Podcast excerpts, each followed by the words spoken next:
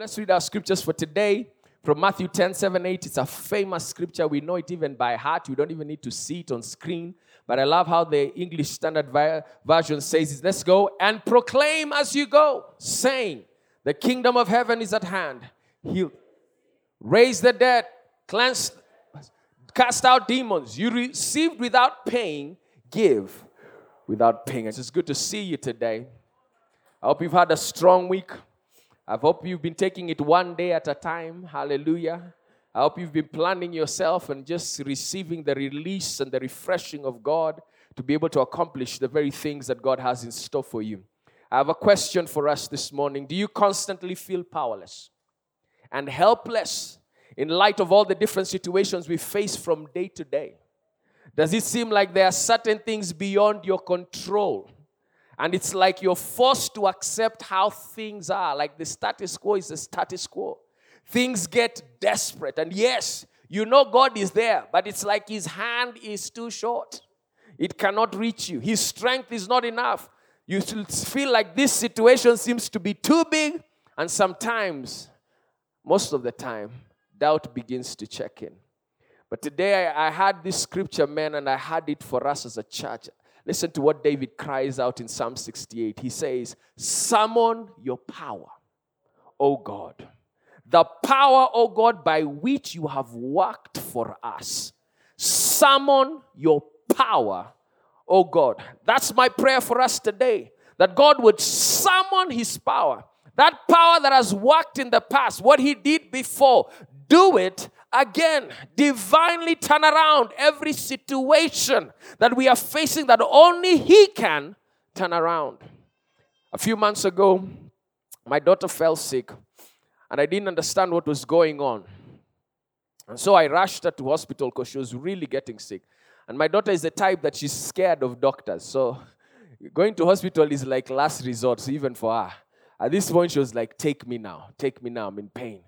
And I remember going to the hospital. And as we are sitting there waiting for the doctor, have you ever been there waiting for the doctor? You're wondering, what's taking them too long? Like, why are they not responding? We are the only ones in the hospital. And yet, you're still being told, wait. Yes, and it's receptionist. And my daughter is getting frantic. And now she's just starting to look at me. She's like, I'm in pain. She's standing and she's vomiting now. And I'm wondering, hey, we left the house. You weren't this bad. And man, now things are getting desperate. Now she's in pain. Now, of course, now it's like emergency mode. The doctor comes out. We go. She's put on IVs. She's put on all these things. And nothing is helping. She's crying out. She's looking at me. Daddy, help me. Man, let me tell you for a moment, I was so desperate. I wrote my wife and I say, pray now. Nothing is happening. The doctor is looking at me and saying, I have done everything I know what to do. Right now, I'm beyond. We just have to wait. And I can see her eyes. Have you ever seen a doctor's eyes panicking? And you're like, you can't be panicking because I need to know that you know what you're doing. You can't be panicking in this situation. And she's crying. And I'm trying to hold her. And I'm trying to hug her. She's telling me, pray. I mean, this is an 8-year-old crying out saying, pray for me. And I'm desperate in the presence of God. And I'm crying out to God. And I'm like, now I'm not even ashamed. Now we're in hospital. Watch her tears fall out. And let me just call upon the one who I know who is able to do whatever he needs to do. And I begin to cry. And I begin to pray. And I begin to lay hands on her. And I begin to anoint. And I begin to cry out to God, step in. Summon your power. Oh God. Some of you, I feel you're in situations right now and you need to see God. You need to see God come through for you. Today is our last Mission Sunday of the year. And once again, we are focusing on the mission God has given us.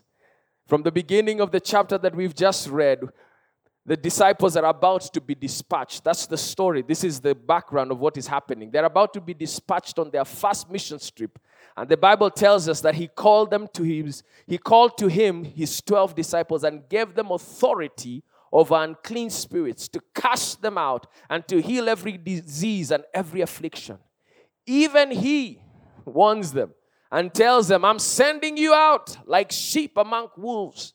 But he first of all empowers them for the task that he's asking them to do. We have a clear mission as a church. The Master sent us to do the winning souls and making disciples mission.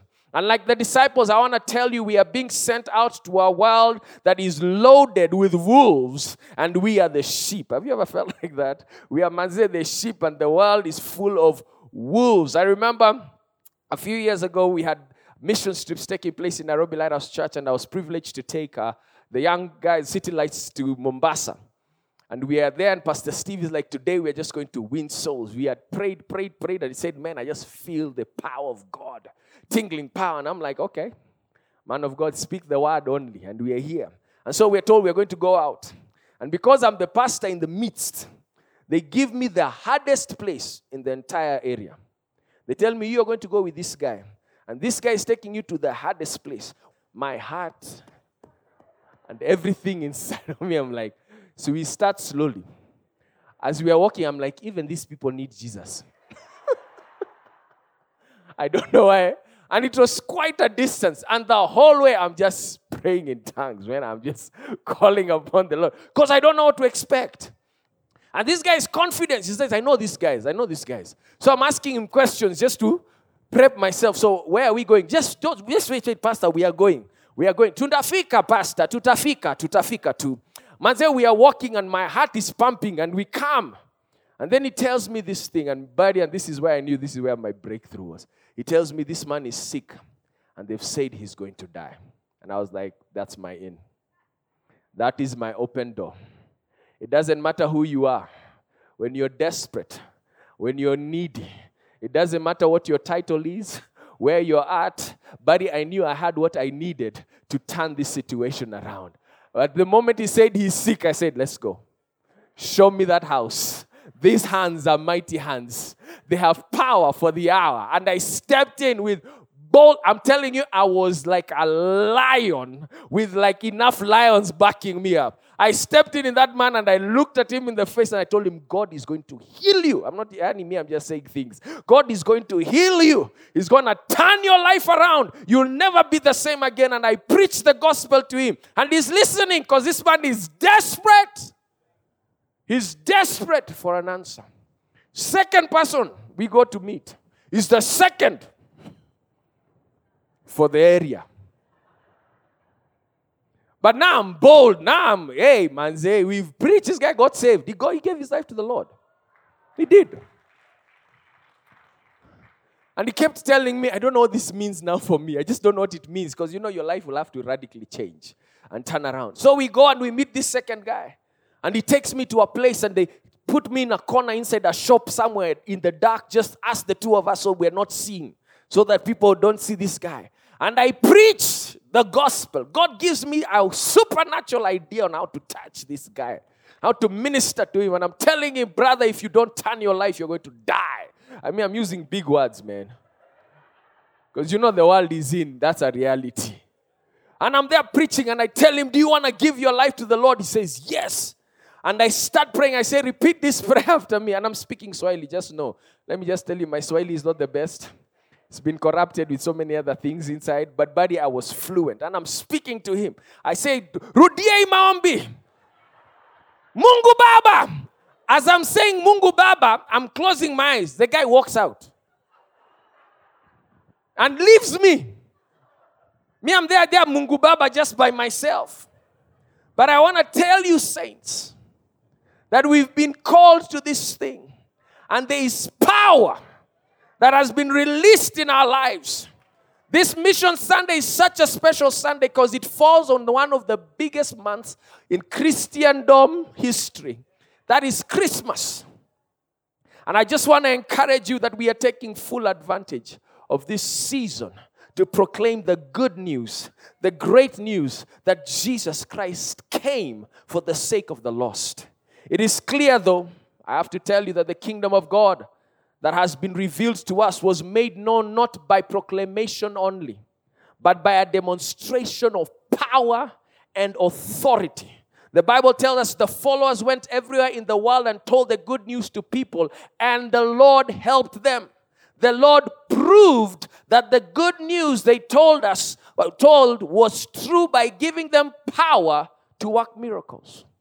Do you know why some of us are hesitant to step into the ministry of leading people to the Lord? It's because you don't think there's a backing behind it. You don't feel like I'm backed with some power. This is how God sent them out. He told them, when you go out, I'm going to back you. I'm going to back you with signs and wonders. In fact, that word in other translations says, I'm going to make sure that the good news has evidence towards it. Pastor Nelson shared that powerful man message about the good news. Man, there is something behind the good news. The proclaimed word had evidence backing it. So my title message today is Discovering God Kingdom Power. Discovering Kingdom Power. So how do we discover it? Number one, through the Holy Spirit. The Holy Spirit is God's agent of power. The Bible calls him the finger of God. Before the master was taken up, he sternly tells his disciples not to do anything until they had been baptized by the Holy Spirit. Because Jesus knew, what I am sending you to do, you need something extra than what you just have. And so he told them, after the Holy Spirit has come upon you, you will receive power. And that power is going to enable you to be a witness to him. Because he himself had to be anointed with power and authority. Acts 10. So meaning they were to receive the power of the Holy Spirit. They will receive the power of the Holy Spirit. Church, there is an element that we are missing as the body of Christ. What is distinguishing us from every other religion? What is it that is making us set apart from everyone else? Everyone is proclaiming good news. You can't say they don't have their own gospel. They do have their own gospel. They are preaching it. They are declaring it. They are sharing it. And they are able to convince some people. But what separates us from everyone else is like on the day of Elijah. People who are just moving from one decision to another is the power of God that was made available. God said, let's see who God is in this situation. There is power available. And when the Holy Spirit comes upon you, he gives you strength from him. He gives you strength to preach the gospel, work miracles in confirmations of it, and courage and greatness of mind, amidst all reproaches and persecution. He gives you wisdom. He gives you what you need in that hour. As I was roaming those streets of Mombasa in the marketplace, and people are just being attracted to me, and I'm there praying and asking God, give me wisdom, give me something. Like Pastor Neso says, give me an in. You know, I love how Pastor Neso always has as a win. The Holy Spirit will give you wisdom in the moment. And I remember looking at a man, and I looked at his face, and I told him, if today the president asked you to be his friend, what would you say? You said, hey, that would be good, That will be wonderful. And I asked him why. And he told me it's because it will change my life. Then I asked him, then if the King of Kings, the Lord of Lords, the Creator of heaven and earth is asking you to be his friend, what would you say right now? He said, I would say yes. He said, repeat this prayer. Me, I wasn't giving people time. I was a soul-winning machine on that day. Man said, we want so much, I was told to come back the next day. I was like, hey, man said, mini meisha, man said, the heat of Mombasa. The Holy Spirit is there to help you amidst all reproaches and persecutions, to face and oppose your enemies, to profess the name of Jesus boldly. That's what he empowers you to abide by his truths and ordinances, make their way through all oppositions and difficulties, and to spread this gospel wherever you go. You need this power walking with you each and every day. You need it inside of you, walking and moving and pursuing. The Holy Spirit is the one responsible to release the power we need. Throughout the book of Acts, since the day of Pentecost, this was how the church was built. The church was built by the proclamation of the good news, but with signs and wonders. God was performing miracles that were not even God. The Bible says God gave Paul unusual power. Unusual. Someone needs to grab that for themselves. Unusual. The things that they were doing was so unusual. It was undeniable that God was in their midst. It was undeniable. Jesus himself said, if you tell me I'm casting out demons with Beelzebub, then manze, this kingdom is divided. But if I am casting demons in the power of God, in the Spirit of God, then the kingdom of God has come near you. The kingdom is revealed by power, not just by words. By power, for the kingdom of God, 1 Corinthians tells us, does not consist in talk, but in power. It's in power. Let me just tell you, man, my time is running out. But, man, I'm so fascinated. I love this thing about power. Have you been contending? Me, I've been contending, man. I'm telling God, things need to happen. Things need to change. Something needs to shift. We need to be demonstrating God in ways that we cannot even begin to fathom. When I was studying that word, the kingdom of God does not consist by talk. He was telling them, talk. Everyone is talking. Everyone is saying something right now. We're in the era of social media. People are saying things. People are saying crazy things. I was reading something the other day, man. Someone is proving with facts, in quotes, that aliens are true. Facts. And if you listen to this thing, it's freaky. It is so freaky because you're just there and you're thinking, maybe. I mean, this guy is convincing. But Paul is telling them, these arrogant people, I'm not interested in just what they're saying. Where is their power? Where is their power? He said, when I come there. That's what that scripture says. Go study. It says, when I come there. It's not talk we are going to be talking. It's power we are going to be demonstrating. Second thing. The kingdom power is discovered through the message of the cross. The message of the cross. This message of the cross is such a big deal for us believers. That's why Paul says, I preach nothing else except Christ crucified and resurrected. The cross and what Jesus did is the highest exhibition of God's power. That was the highest demonstration of God's power because it meant the redemption of man. There's no higher power that you will see God demonstrate himself. By him coming, becoming flesh, dying on the cross, taking your place and taking the punishment of sin so that you can receive eternal power. The message about the cross is nonsense to those who are being destroyed. But it's God's power to us who are being saved. To us who are being saved, that is the power that we are holding on to. The apostle wrote, I am not ashamed of the gospel because it is God's power for salvation to everyone who believes, first to the Jew and also to the Greek. The message of the cross releases power. Some of us want to preach other things. We start by telling people all the nice, fancy, awesome things. We start making promises. We start deviating from the reality of what salvation really means. Instead of telling them the bloody truth, and telling them, buddy, if it wasn't for the cross, you and I are in trouble. You need to understand what the cross stands for. You need to understand that that cross was the penalty for your sin, for the wages of sin is death. But the free gift of God is eternal life. And so if you don't accept the message of the cross, you're going to hell. That's where the power is. It's where the power is. We need to be talking more about the cross than ever before. Not the fancy cross that we put upon our chains, the bling bling and all that. We're talking about the rugged cross. That cross that Jesus carried upon his back. That cross that made pain. That cross that he battled within himself at the Garden of Gethsemane, saying, man, if it was possible, remove this cup away from me, but not my will, but yours be done. We need to be preaching this gospel of the cross. Making people feel, now we're in the stage and age where people don't want to talk about sin stuff because we don't want to make people feel bad. How are you going to change if you don't feel bad about the things that you're doing? How? How are people going to transform if they don't feel the guilt? It's like, don't shame me. What do you mean? It's the shame that brings you to the cross. It's the ugliness of your sin. It is understanding that you are dead in your trespasses. You're just a dead man walking each and every day. That there's nothing that you're living your life for. But there's good news for you. You don't have to live this way. Someone died for you so that you might live. The message of that cross. Thirdly and lastly, through faith in the Son of God. That's how that power is released. Peter and John, men, were going to the temple for daily prayer, as usual.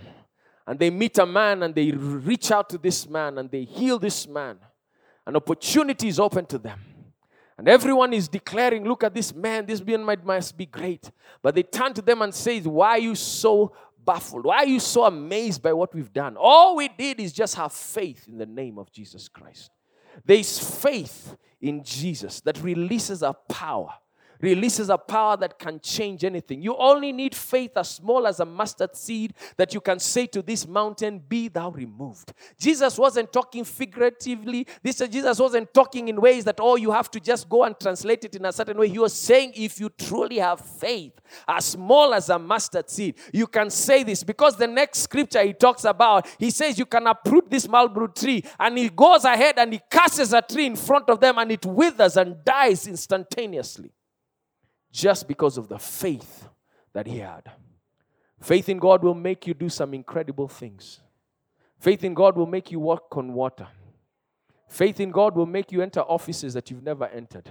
Make you talk to people you've never talked to. Faith in God. Faith in God. Faith in God will release unusual miracles in your life. And not just for your life, but for the lives of others. If there's ever a time we need to be stirring our faith, is now.